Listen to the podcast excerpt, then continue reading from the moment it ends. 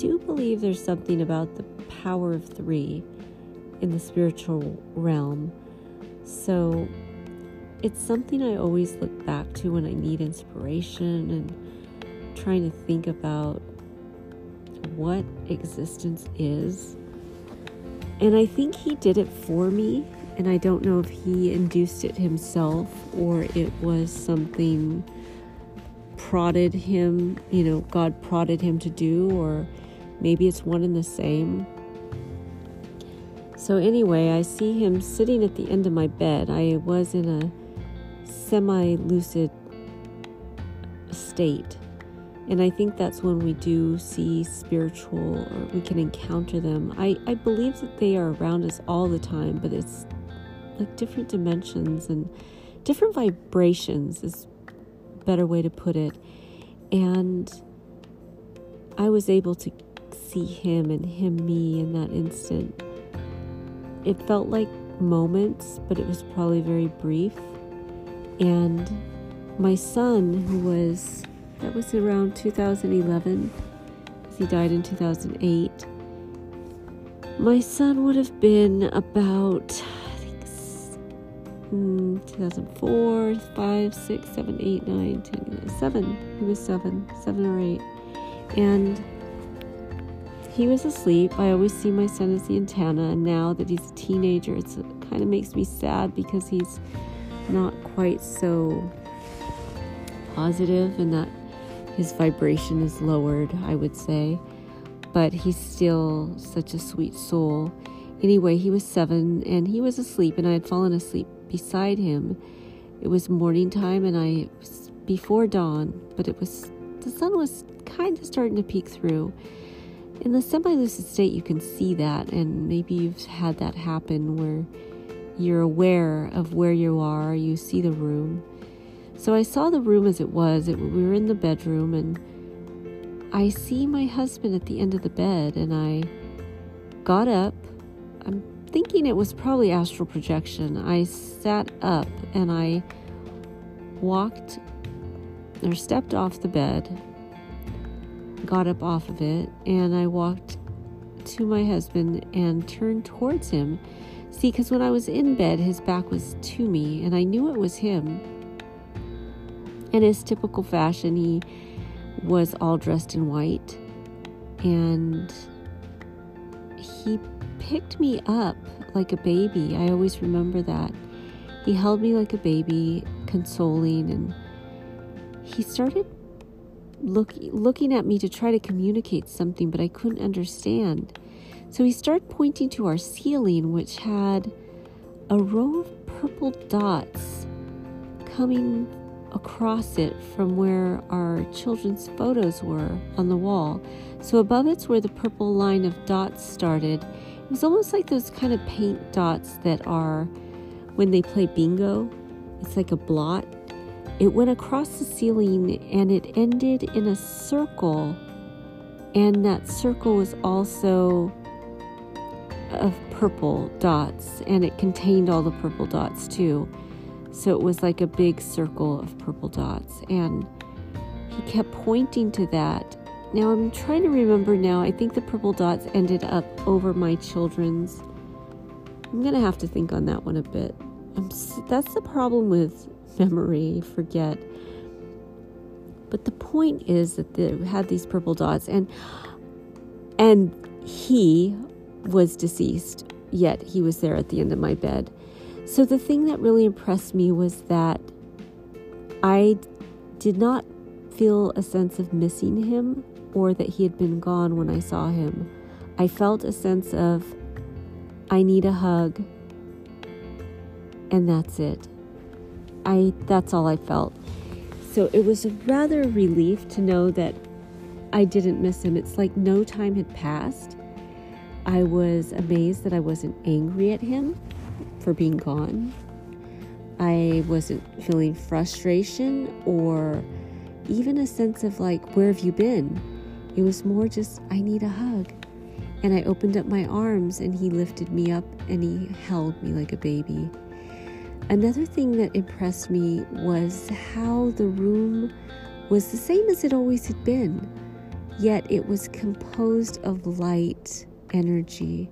I could see like almost the corpuscles. I, I don't know if that's the right word, but like little bunches of light all connected, which comprised everything in the room. And everything was alive, even, which sounds so weird, even the desk, everything. So everything was made up of this energy of vibration. And I felt it was a really high vibration. Another thing that was so amazing is that everything was clean. It's like I had been behind a dirty window that's like the car windows caked with dirt and it had been clean to just pristine, sparkly. And I was seeing the world through a clear set of glasses, you could say, or a window, or it was clear. That was truly amazing. It made me realize that what I, we see in the world is what we've created. There's a lot of dirtiness, like it's like we are seen through a very dirty set of spectacles, this dimension that we are in, and we've created it. And what it is is vibration, a lower vibration. So that was another thing that I was allowed to understand during that brief time of encountering my husband. And I was held in his arms like a baby.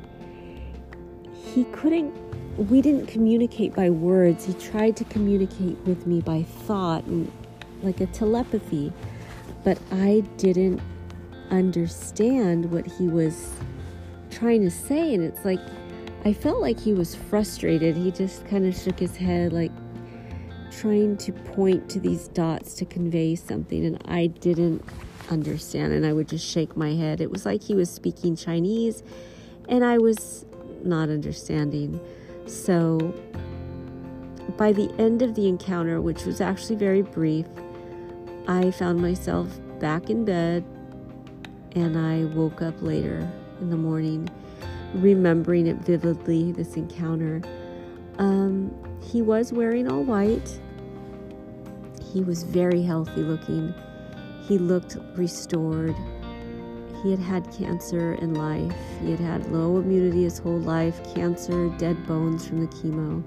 He was emaciated at the end of his life here, and when I saw him, he was totally restored. And I knew that I didn't miss him, that I the missing is part of the illusion of this dimension that we're in, this lifetime on earth. And it made me really relieved to know that when I see him and our daughter and all my deceased loved ones again, it will be as if no time had passed. And that was the gift of that encounter. But that was in 2001. And you know what the crazy thing was? When I woke up, when I completely woke up, I was so convinced my husband was back. I was like, I didn't care. I knew I'd, I'd been in dream state. I didn't care what anybody told me. I didn't care of any doubts. I was absolutely, completely certain my husband was back. I went through the whole day, like skipping, just like, he's back, he's back. And I was so elated. Nothing could have convinced me otherwise. And I thought, if I'm crazy, I'll be crazy every night because my husband is back. That encounter was more real than anything in this world, which was another gift. So I went through the whole day feeling like he was back.